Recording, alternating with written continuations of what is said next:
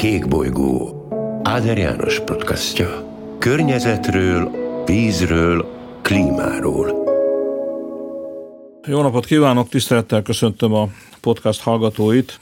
Vendégem, beszélgető társam immáron második alkalommal Merkeli Béla professzor úr, a Semmelweis Orvostudományi Egyetem rektora, akivel legutóbb legalábbis itt a stúdióban április 12-én találkoztunk, és a mai beszélgetést az ön egyik utolsó mondatának visszaidézésével szeretném kezdeni. Ön ennek a beszélgetésnek a végén, április 12-e még egyszer, a következőket mondta. Én 5 milliót szeretnék, 5 millió kétszer oltottat, de titkon ennél még több oltást remélek, és ez biztosan elégséges ahhoz, hogy nyugodt nyarunk legyen. Ez hangzott el április 12-én. Nyugodt nyarunk volt? Igen, azt hiszem, hogy ez a kívánságom duplán teljesült, tehát egyrészt 5,5 milliót meghaladja a kétszer oltottak száma. 5,8 millióhoz közeledik, aki egy oltást már kapott, és tudjuk azt, hogy van olyan oltás, amiből egy is elegendő a védettség megszerzéséhez. Tehát ez a része szerintem nagyjából a várakozásnak megfelelően történt, és hogyha nézzük az esetszámokat, a kórházban kezelteket, vagy az esetleges betegségben elhunytak számát, akkor viszonylag nyugodt nyarunk volt. Ez azt jelenti, hogy Magyarországon a kórházakban néhány haláleset volt, és emellett bőven száz alatt volt a kezett betegeknek a száma. Ha ezt összehasonlítjuk az előző év nyarával, akkor egy picit több volt ezben a második évben, de ennek az volt a legfőbb oka, hogy a harmadik hullám egy nagyon magas szintre emelte a közösségi térben a vírus gyakoriságát, tehát a nullához visszatérésre gyakorlatilag nem volt esély, kell még ehhez egy kis idő, úgyhogy összehasonlíthatatlanul jobb volt a helyzet Magyarországon, mint a világ számos területén. A nyári személyes élményeinket felidézzük. Én nem voltam külföldön, de itthon több helyen is megfordultam, többnyire egyébként a Balaton környékén, és azt láttam, hogy nyugodt volt a nyár, az emberek nyugodtan mentek a strandra, nyugodtan ültek be az étterembe, nyugodtan mentek a cukrászdába, nyugodtan közlekedtek, nyugodtan kerékpároztak. Olyan volt, mintha tényleg az élet visszatért volna teljes egészében a normális kerékvágásba. Persze tudtuk, láttuk a napi statisztikákat, hogy még mindig vannak betegek, mindig vannak új fertőzöttek, de hát a járvány összesen hasonlítható mondjuk ahhoz, amikor legutóbb itt április közepén beszéltünk. Ugye több szempontból is új helyzet van ma, áprilishoz képest, hogy egyrészt dominánsá vált, vagy válik a delta vírus. Ugye említette, hogy most már lassan közelítünk a 6 millióhoz, lassan, de közelítünk a 6 millió elsőként beoltott honfitársunkhoz. Van elegendő mennyiségű és ötféle vakcina. Az országban viszonylag kevés az új beteg erre utalt az imént ön is, és a kórházaknak a leterheltsége lényegében megszűnt.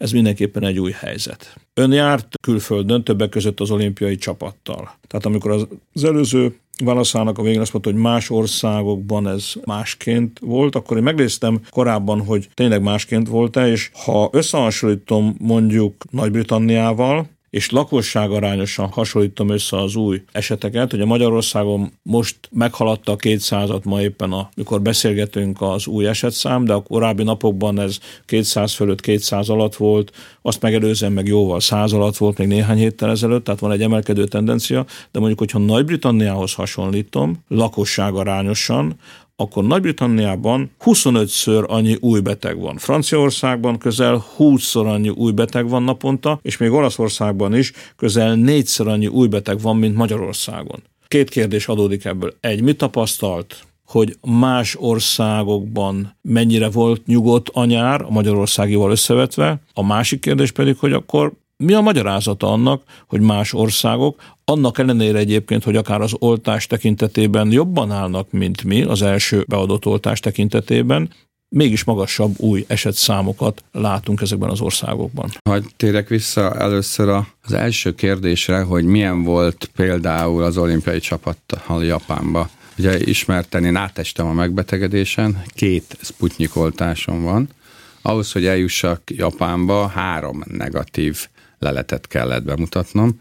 Egyet egyébként ott a repülőtéren végeztek, meg kellett várnom, hogy az negatív legyen, akkor három és fél órás plusz várakozás után tudtam egy karanténba menni, tehát Japánba az oltott, átesett, abszolút alacsony rizikójú külföldieket karanténba tették. A karantén az azt jelentette, hogy én mivel a FINA orvosbizottságának tagja voltam, ezért lehettem a szállodába, és a verseny színhelyén találkozhattam a sportolókkal, de csak a vizes sportok vonatkozásában nagyon le volt szűkítve és meghatározott útvonalon, meghatározott szállítóeszközt lehetett igénybe venni, tehát gyakorlatilag minden szempontból megfelelt egy karanténnek ez a helyzet. Nem használhattuk a szállodába semmilyen olyan közösségi lobbit, vagy éttermet, vagy adott esetben úszomedencét, ez teljes mértékben ki volt zárva. A maszk használat kötelező volt, még étkezés közben is, hogyha megállt az ember pár percre már szóltak, hogy vegyük föl a maszkot. Nem volt ez egy ilyen szempontból kellemes élmény, de a sportolókkal és az együttérzett sikereknek az élménye azért természetesen összességen pozitív volt. Akkor két buborékban éltek. Volt egy a szállás, az egyik buborék, a másik pedig a verseny helyszíne, a másik buborék, és a kettő között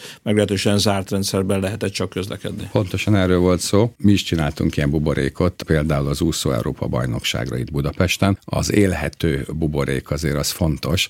Az élhető buboréknak azt kell, hogy mindig mérlegelni kell, hogy mi az, amit szabad, érdemes, egyszerűen csak azért, mert jobb teljesítmény várható tőlem meg a hosszú időre buborékba bezártak, azért nem érzik olyan jól magukat. Én azt gondolom, hogy ez a határát súrolt a, az elviselhetőségnek, de mint ahogy mondtam, az élményeket megérte. Aztán voltam Németországban, ugye nekünk van egy hamburgi kampuszunk a diplomát átadni, ott minden nap teszteltek, ugyanúgy, mint Japánban, mindennapi tesztelés van, ahhoz, hogy bemehessek egy étterembe, mert a, az általam megkapott vakcinát, a Sputnikot, ami egyébként kiváló populációs eredményeket és klinikai eredményeket mutatott, azt nem fogadják el ezért napi szinten voltam tesztelve. A maszk használat vonatkozásában is elég össze-vissza szabályok voltak, mert eh, például repülőn csak eh, sebészeti maszkot lehetett használni, hogyha valaki Münchenben leszállt, akkor meg csak FFP2 maszkot, mert ott Bajorországban ilyen szabályok voltak. Tehát én azt gondolom, hogy egy járványal kapcsolatos összehangolt szabályrendszer az akkor jó, hogyha viszonylag egyszerű, jó üzeneteket tartalmaz, és fölösleges megszorításokkal nem terheljük a lakosságot, mert ha kell, akkor ugye nem lesz képes ezeket a megszorításokat megtartani. Úgyhogy egyértelműen nekem is az a véleményem, hogy Magyarországon ez a nyár sokkal jobb volt, közelítette a teljesen szabad nyárhoz, azokhoz, amiket mi megszoktunk. Ezzel szemben sokkal rosszabb volt a helyzet Európa legtöbb államába, beleértve Ázsiát is. Mi a magyarázata annak, hogy a lakosság nagyobb százaléka kapta meg az első oltást, mint Magyarországon, Nagy-Britanniában, Franciaországban, Olaszországban. Ez amikor beszélgettünk április 12-én még nem így volt, akkor még Magyarország bőven szabad ezt mondani, vezetett. Előtte volt ezeknek az országoknak. Azóta a magyar lakosság egy jelentős részének együttműködési készsége az nem nőtt olyan mértékben, mint ezekben az országokban. Tehát nagyobb arányban vannak beoltva most már, az nagyobb arányban kapták meg az első oltást. Mégis a magyarhoz képest jelentős új esetszámokat látunk nap mint nap, és ez már így volt nyáron is, és így volt az elmúlt napokban is több magyarázata lehet. Az egyik nagyon fontos magyarázat, hogy az általunk alkalmazott keleti vakcinák jól működnek. Tehát semmiképpen nem rosszabbak, mint amit a nyugat-európai országok, az FDA vagy az EMEA elfogad, és jól véd minket. A másik, hogy a védettségnek ugye kétféle megoldása van. Van az ajánlott, azt, amit oltással szerzünk meg, és van az átfertőzöttség. Ugye nálunk a második és a harmadik hullám az relatíve nagy hullám volt, ugye emlékszünk rá, a harmadik hullám csúcsán 12 eh, ezer igazolt eh, fertőzés volt, tehát az átfertőzöttek száma, amit most ismerten 820 ezer köré teszünk, valószínűleg ténylegesen ennek többszöröse, tehát az átfertőzöttség és az átoltottság az együttesen gátolja a vírus fertőzésnek a továbbhaladását. Ami még talán egy szempont lehet, hogy a delta variáns az előbb bukkant föl azokban a nyugat-európai országokban, mint London és Nagy-Britannia, ugye, tehát a főváros és a, a Szigetország, és ennek következtében az agresszívebb, gyorsabban fertőző forma ott előbb terjedt el. Éppen ezért nagyon fontos azt kihasználni, hogy nálunk még azért a delta nincs olyan mértékben jelen, hogy azért az oltási aktivitásunkat maximalizáljuk, mert arra van egyértelmű adat, hogy két adag oltás a delta vírussal szemben kiválóan véd. Ebből akkor logikusan következik az, amit azért önök a nyáron is folyamatosan elmondtak, ön, a kollégái, mindenki, akit szakértőnek lehet tekinteni ebben a kérdésben, hogy rendben van, hogy nyugodt a nyár, rendben van, hogy a harmadik hullámon túl vagyunk, de itt lehet a negyedik hullám, itt van egy új mutáció, a delta variáns, védettséget kell szerezni ellene. A védettséget már pedig az oltás adja. Kedves honfitársaim, menjetek el, oltassátok be magatokat, várakozási idő minimális, ötféle oltóanyagból lehet választani. Sajnos viszonylag kevesen hallották meg az okos szót, és ebből majd még az ősszel lehet, hogy gondjaik származnak.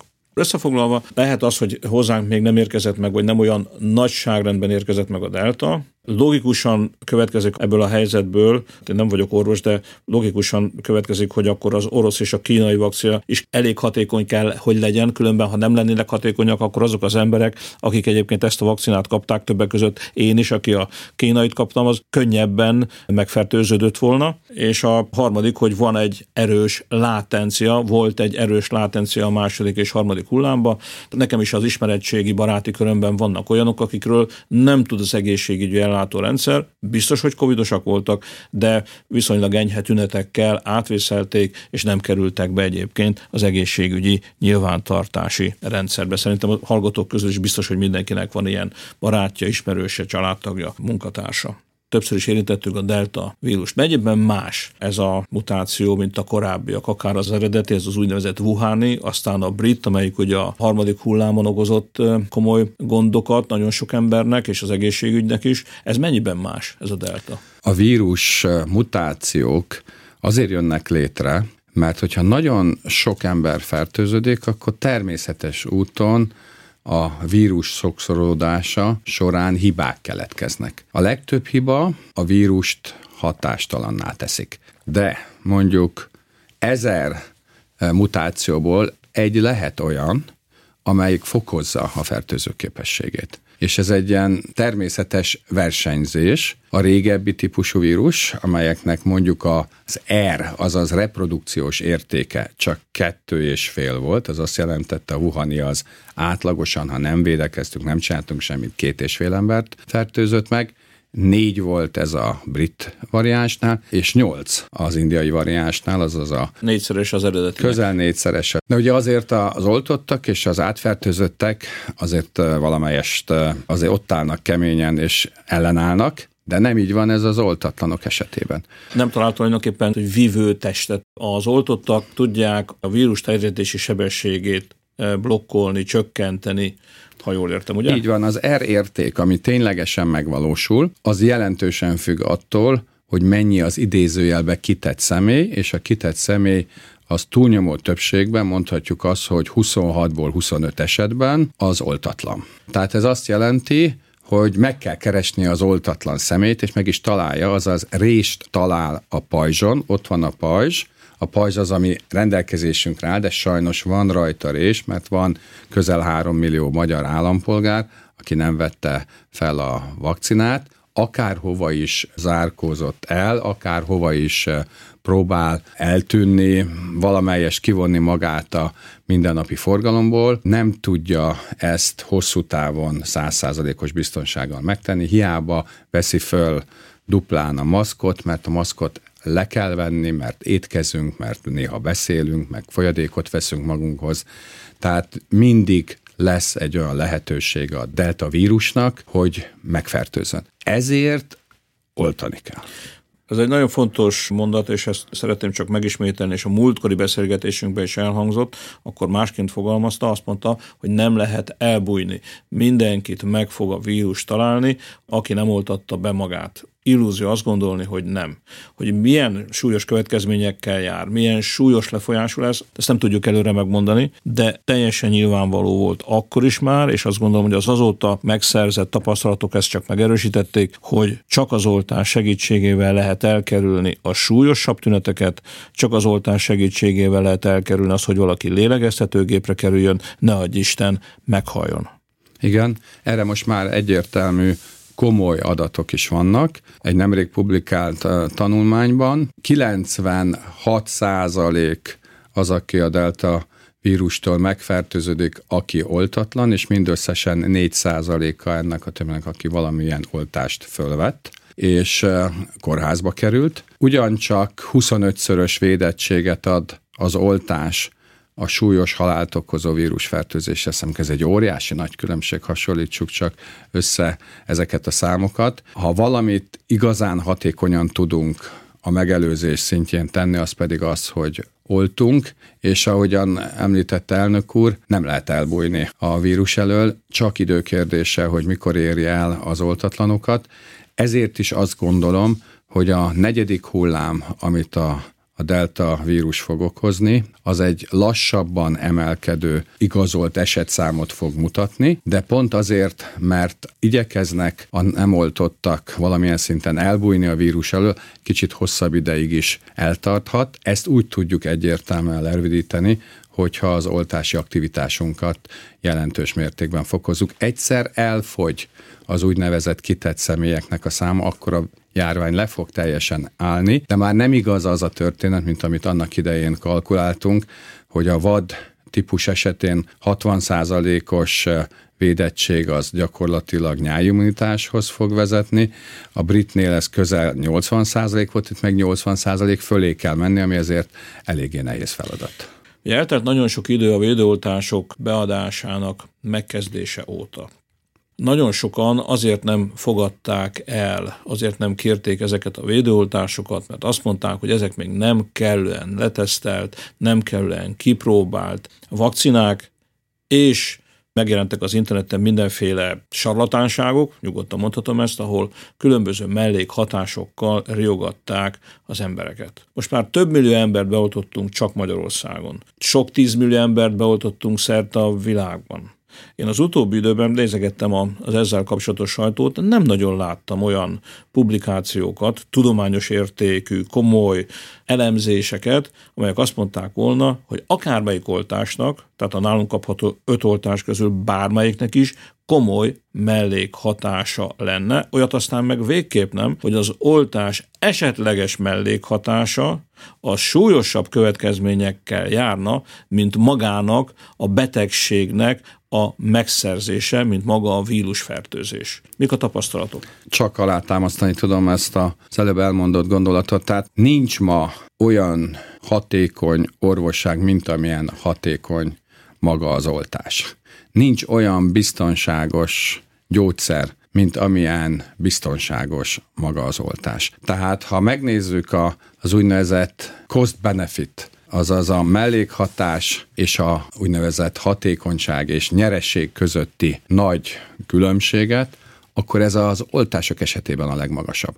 Olyan elenyésző és túlnyomó többségben jelentéktelen oltási reakció áll szemben az oltás elmaradásának következményeképpen föllépő, súlyos lefolyású és adott esetben halált okozó vírusfertőzéssel, hogy ez egy körülbelül olyan rizikót tartalmazhat, mint hogyha egy transatlanti repülőjáratra fölülünk, és akkor attól félünk, hogy le fogunk zuhanni, holott tudjuk azt, hogy évente jó esetben nincs ilyen katasztrófa, vagy adott esetben egy repülőgép lezuhan. Tehát nagyon-nagyon kicsi a valószínűsége annak, hogy az egyedet súlyosan megkárosító mellékhatás előforduljon, milliárdos nagyságrendben történt már oltás, tehát több milliárd oltást oltottak be világszerte, és egy-egy esetet tudunk felmutatni, ahol nem bizonyított százszázalékosan az, hogy az oltásnak a következménye, ahol milliárdos nagyságrendű kezelés zajlik, ott az egyszerű véletlennek az előfordulása valószínűleg sokkal nagyobb, mint egy közvetlen okozati összefüggés. Pontosan tudjuk, hogy bármelyik gyógyszernek és vakcinának lehet mellékhatása, nem tudunk úgy bemenni a patikába, és nem tudunk úgy gyógyszert vásárolni, hogy amikor kibontjuk a dobozt, és megnézzük a leírás, hogy hogyan kell használni, ne lenne ott, hogy ezer esetből, tízezer esetből, százezer esetből, egymillió esetből előfordul hat valamilyen mellékhatást, ez minden gyógyszer esetében így van. Tehát nem is tudom, a orvostudomány történetében volt-e arra példa, hogy ilyen milliárdos nagyságrendben ilyen rövid idő alatt próbálták ki különböző vakcináknak a hatékonyságát, tehát ilyen értelemben ilyen hihetetlen mennyiségű tapasztalat gyűlt volna össze ilyen rövid idő alatt, ami alapján pontosan lehet tudni, hogy lényegében a mellékhatások elenyészőek. Igen, én mindig csak példákat tudok hozni. Azt gondolom, és alá is tudom támasztani adatok, hogy egy tabletta aspirin bevétele nagyobb rizikó, mint egy oltás fölvétele. És az aspirint az gyakorlatilag leemeljük a kis gyógyszerszekrényből, és hogyha meg vagyunk fázva, akkor bevesszük. Tehát nagyon-nagyon kicsi a mellékhatásnak a valószínűsége, és nagyon nagy a nyeressége. Ezt kell elfogadnunk. Ez az egyetlen módja annak, hogy elkerüljük a vírussal való fertőzöttségünket, és az, hogy láttuk és tudjuk, hogy ez a nyolcas R érték már nagyon magas, tehát ezelől nem fogunk tudni elbújni.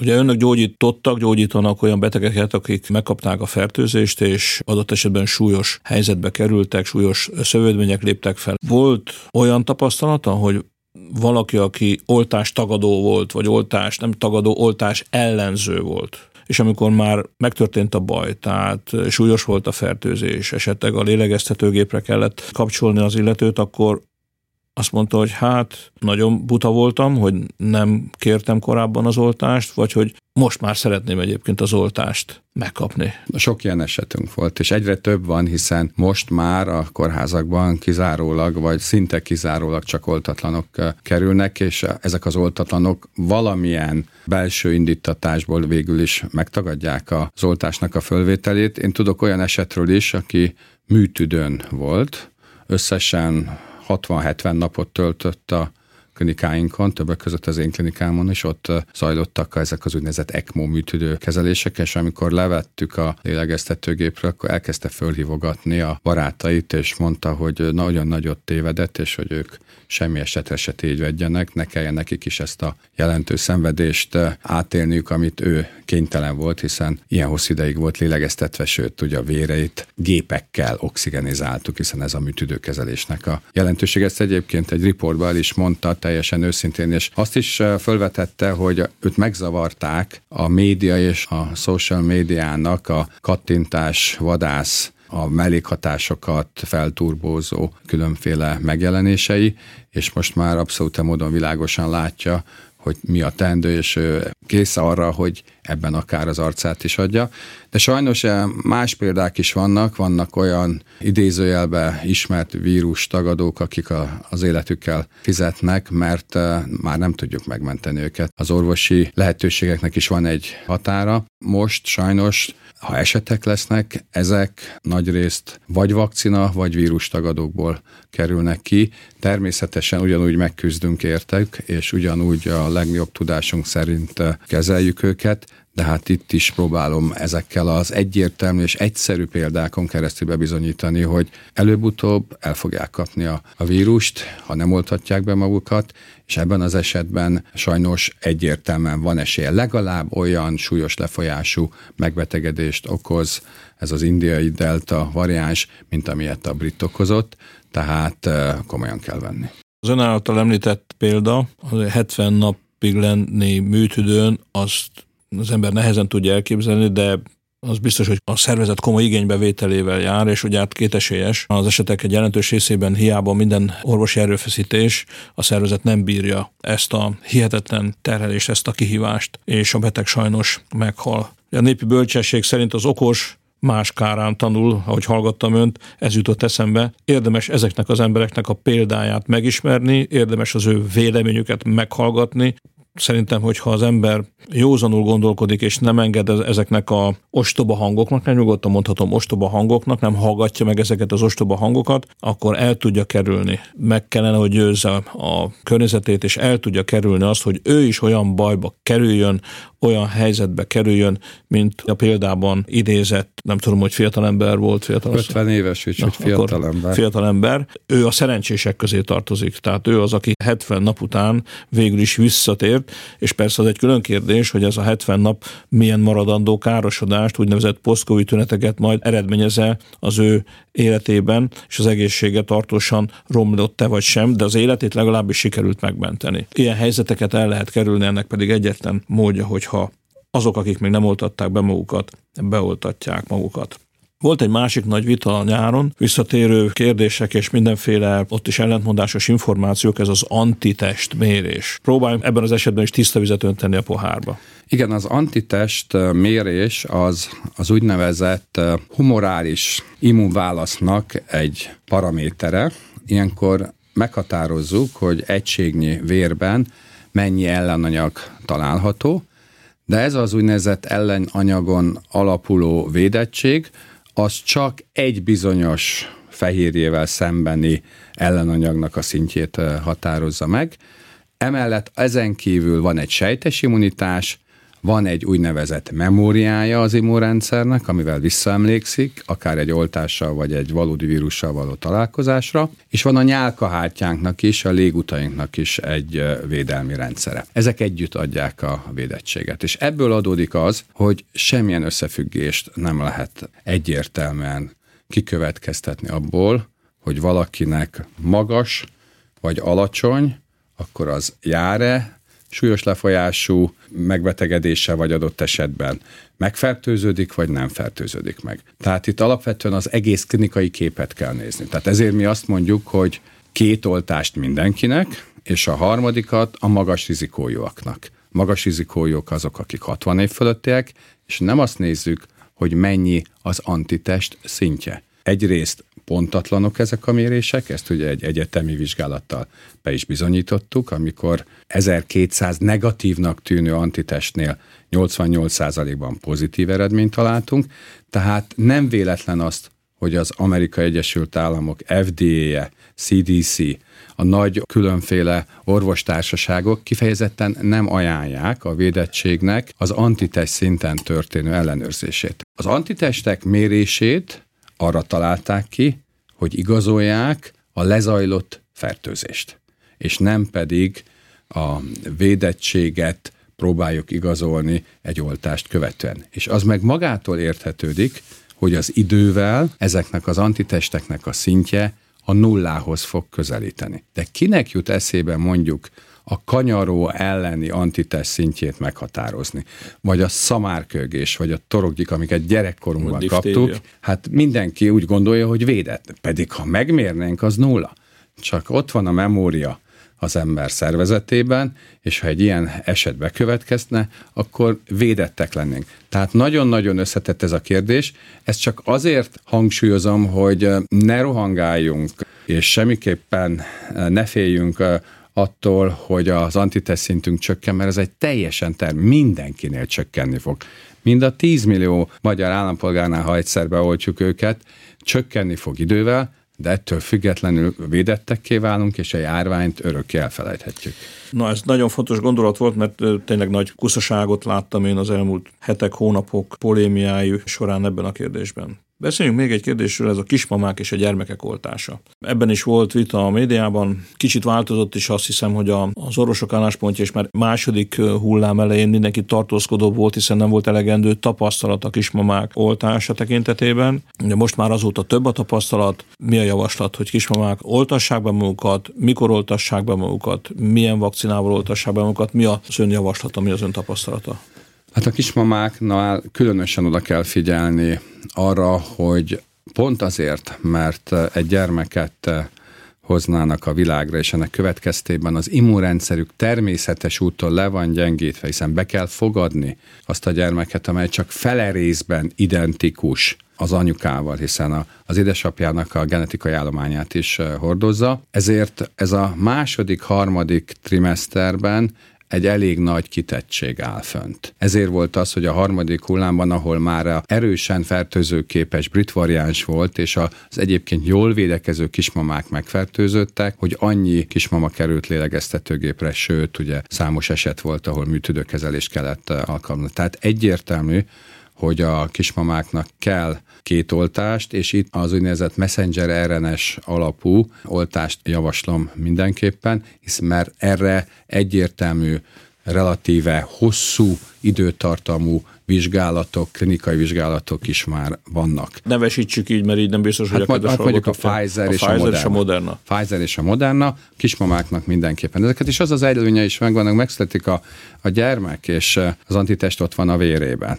És amikor szoptatós anyukává válik, akkor pedig, ami majd szépen csökkenni fog, hiszen ő ezt kapta ajándékba, az anyatejjel még további antitesthez és védettséghez jutott. Kismamák kérdése, én azt gondolom, hogy teljes egyetértés a világban. Érthető, hogy amikor egy új vakcina kerül a forgalomba, akkor kezdetben az ellen indikációt ott szerepelt egyértelműen a kérdések között, hogy terveze terhességet a következő két hónap során, és a, az indikációt ez adott esetben megkérdőjelezte, de ma már ezt biztosan tudjuk, és ebben teljesen egységes az álláspont, hogy a kismamák oltassák be magukat. Tehát akkor a második és a harmadik harmadban a kismamák lehetőség szerint Pfizerrel vagy Modernával, mert akkor magát a kismamát, a magzatot és nagyon fontos az újszülött védettségét is jelent, és nem tudhatjuk ugye, hogy egy újabb mutáció például éppen nem a gyerekek tekintetében lesz-e majd sokkal fertőzőbb, mint a korábbiak. Ezt nem tudhatjuk. Minden esetre keresi majd ugye a vírus, és a vírusnak a következő mutációi keresik majd azokat a személyeket, akiket még nem fertőztek meg, és ezek között bizony a gyerekeket is megtalálhatják. Igen, itt a következő kérdés, amit már elnök úr föltette az előbb, hogy mi legyen a gyerekekkel, Ugye 12 év fölött én egyértelműen javaslom a gyermekeknek az oltását, és itt én néztem tegnap az adatokat, 12-13 százaléka a 12 és 18 év közötti ek között, aki eddig be van oltva, ami nagyon alacsony. A 18-24 évesek között 48 százalék, az lényegesen magasabb. Arra van egyértelmű klinikai adat, hogy a 12-18 év közötti gyermekek eh, oltása az még hatékonyabb, mint a, az idősebb felnőtteké.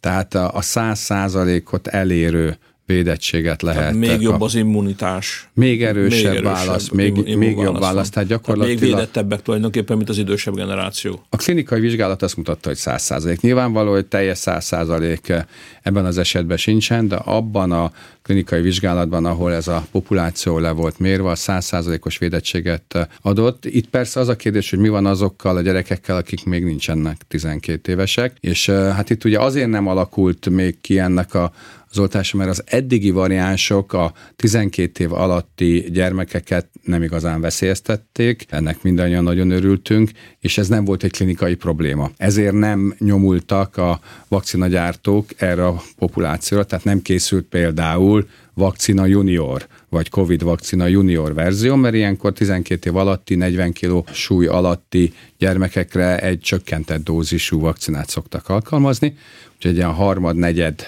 dózis várható, de még egyelőre klinikai adatokra én még nem találtam az interneten, folynak ezzel kapcsolatban vizsgálatok, és akkor ez a csapat is megkaphatja.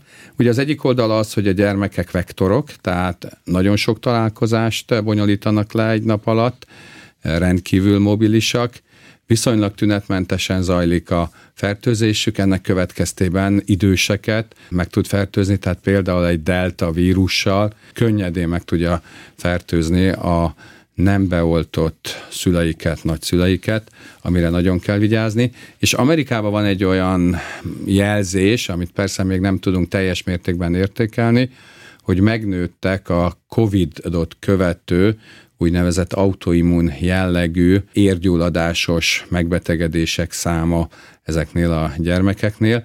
Tehát, hogy mintha a delta hullám a fiatalokat valamilyen módon erősebben érinteni. Ezeket az adatokat természetesen még csak úgynevezett obszervációs, tehát megfigyelési módon tudnak, tudják értékelni, nincs erre egyértelmű klinikai adat, én erre odafigyelek, és talán ez is egy indok amellett, hogy a 12 és 18 év közötti gyermekeinket, akik számára ott van az oltás, azt oltsuk be megint csak oda kanyarodtunk vissza, hogy oltani, oltani, oltani, és most már ezt a korosztályt is közel 100%-os védettséget jelenthet ez a fiatalok számára, és talán még ennél is fontosabb, hogy sem az általános iskolából, sem a gimnáziumból nem fogják hazavinni, vagy ha hazaviszik, akkor nem fogják átadni a vírust abban az esetben, hogyha a szüleik és a nagyszüleik is be vannak oltva. Tehát kétszeres felelősség tulajdonképpen, hogy az a korosztály, amelyik veszélyeztetettebb, végre meghallja a biztatást, meghallja az intő, figyelmeztető szót, és a következő hetekben, még mielőtt esetleg a delta variáns nagyobb fertőzést produkál, a következő hetekben még oltassa be magát. Van még egy kérdés itt előttem, amit mindenképpen szeretnék föltenni, hogy mi a tudósoknak a várakozása, hogy ez a COVID járvány egy ilyen influenza-szerűen visszatérő vírusfertőzés lesz, vagy olyasmi lesz, mint a spanyol nátha volt, ami tulajdonképpen eltűnt. Ugye száz évvel ezelőtt a spanyol nátha nagyon sok millió embert eh, megölt, az azt követő száz évben viszont semmilyen ilyen típusú fertőzést nem tapasztaltunk. Mi a várakozásuk? Lassan elmúlt eh, két éves eh, tapasztalatok alapján én úgy gondolom, hogy ez a vírus el fog tűnni a Földről. Ennek a legfőbb oka az, hogy úgy tűnik, hogy a, az átfertőzöttség az nagyon nagy védettséget ad. Tehát nagyon kevés az olyan eset, aki tünetesen, itt most tünetes eh, fertőzöttségről beszélünk, átfertőzött és még egyszer elkapta volna. Ezek inkább anekdotikus esetek. Ott látunk ilyeneket a klinikumban, hogyha valakinek immunrendszert gyengítő kezelésben kell részesülnie, itt eh, van arra esély, hogy eh, kétszer is elkapja valaki. De ez a ritka történet, a ritka dolgok ritkák, a gyakoriak meg gyakoriak. Éppen ezért azt gondolom, hogy az oltással és az átfertőzöttséggel együtt egyszer eljutunk arra a pontra, amikor ez a vírus eh, már nem fog tudni megerősödni. Itt azonban nem csak Magyarországon kell ezt a a célt elérni, hanem az egész világon, hiszen ez egy globális járvány, a globális járvány csak globálisan lehet kezelni, hiszen Gondoljuk csak végig, hogy Afrikában mondjuk nagyszámú fertőzés történik, a nagyszámú fertőzés következtében megnő a mutánsoknak a kialakulása, és kialakulhat egy olyan mutáns is, aki nem csak gyorsabban fertőz, mint például a delta hullám, hanem kikerüli valamelyik gyakran használt vakcinát. És ebben az esetben megvan az esélye annak, hogy egy úgynevezett áttöréses megbetegedést, fertőzést hozol létre, azaz áttöri az oltóanyagnak a hatását. Tehát ezért az országoknak globálisan kell gondolkodnia, és az egész 7 milliárdos földet a lehető leggyorsabban be kell oltani. Igen, de hát ez is csak oda vezet, hogy amit mi megtehetünk, Magyarországon és a közel 10 millió polgár védelme érdekében azok, akik még nem oltatták be magukat, beoltatják magukat. Az utolsó kérdés, ami szerintem a hallgatókat foglalkoztatja, ön ugyan nem gazdasági szakember, nem ezért a területért felel. Mit gondol, lehet-e olyan helyzet, a most ismert, tehát a delta vírus mostani terjedési folyamatait, fertőzési adatait Nyugat-Európából megismerve, hogy Magyarországra is ez megérkezik, több fertőzés lesz, mint ami eddig volt, hogy jelentős korlátozásokra, zárásokra, tehát a harmadik hullámot idéző korlátozásokra, zárásokra kerülhessen, vagy kerüljön sor. Mi az ön várakozása, mi a feltételezése? Én azt tartom valószínűleg, hogy erre nem lesz szükség. Ez a negyedik hullám, ez egyértelműen az oltatlanoknak a hulláma lesz. Ha restriktív, azaz megszorító intézkedést kell hozni, nyilvánvaló legelőször az oltatlanokra fog ez kiterjedni, tehát az ártérben a maszk használat kötelezővé tétele nem oltottak számára, ez egy racionális kezdetben, és hát adott esetben a nem oltottaknak az egyéb mozgásukban korlátozott. Hát mondjuk például bizonyos rendezvényekre nem mehetnek be. Igen. Zárt térben, mondjuk moziba, színházba, koncertre nem mehetnek, ezek, Csak az oltási igazolványa rendelkezők. Így van, tehát ez a igazolvány, ez fontos, és hát fontos volt most tegnap én a kocsiba hagytam a igazolványt, és a magyar-angol meccsre nem is engedtek be, azt mondták, ameddig nem hozom a igazolványt, addig nem megyek be, és ez egy nagyon helyes hozzáállás. Én azt gondolom, hogy ismételten így most szeptember fele előtérbe fog kerülni a igazolványnak a az úgynevezett elkülönítő hatása, tehát azt jelenti, hogy aki azzal rendelkezik, az látogathatja az árteres rendezvényeket, aki nem, az nem ezek a típusú idézőjelben soft restriktív intézkedések lesznek. Az oltottak azt gondolom szabadon fognak tudni mindenhova menni, nem lesznek bezárva a szórakozóhelyek, az éttermek, a gymek, ugye, amit sokaknak fájdalmas volt, az uszodák, hanem a szabadon használható, és hát gyakorlatilag emellett folyamatosan az oltatlanok vagy megkapják az oltást, vagy sajnos megkapják a fertőzést, és ennek következtében azért a végén ez a járvány le fog csengeni. Ez egy nagyon jó végszó volt, és őszintén remélem, hogy úgy, ahogy az április 12-i beszélgetésünknél, amikor azt mondta, hogy nyugodt nyarunk lesz ennek ez és ez a feltétele, ez a prognózis, várakozás ugyanúgy teljesülni fog, tehát hogyha néhány hónap múlva majd esetleg újra leülünk beszélgetni, és arról beszélünk majd, hogy na és mi a tapasztalata az elmúlt néhány hónapnak, és ennek a reményeink szerint nem túl sok új esetet produkáló negyedik hullámnak, akkor ezt a prognózist majd tudom idézni, és azt mondom mondani, önnek ezúttal is igaza volt. Szeretném megköszönni professzor úrnak, hogy második alkalommal is elfogadta a meghívásomat. Nagyon sok hasznos információval gazdagodtunk, én azt gondolom már azok, akik meghallgatják ezt a beszélgetést. Köszönöm még egyszer is, és sok sikert kívánok a további védekezés során mindannyiunk érdekében. Kék bolygó Áder János podcastja. Környezetről, vízről, klímáról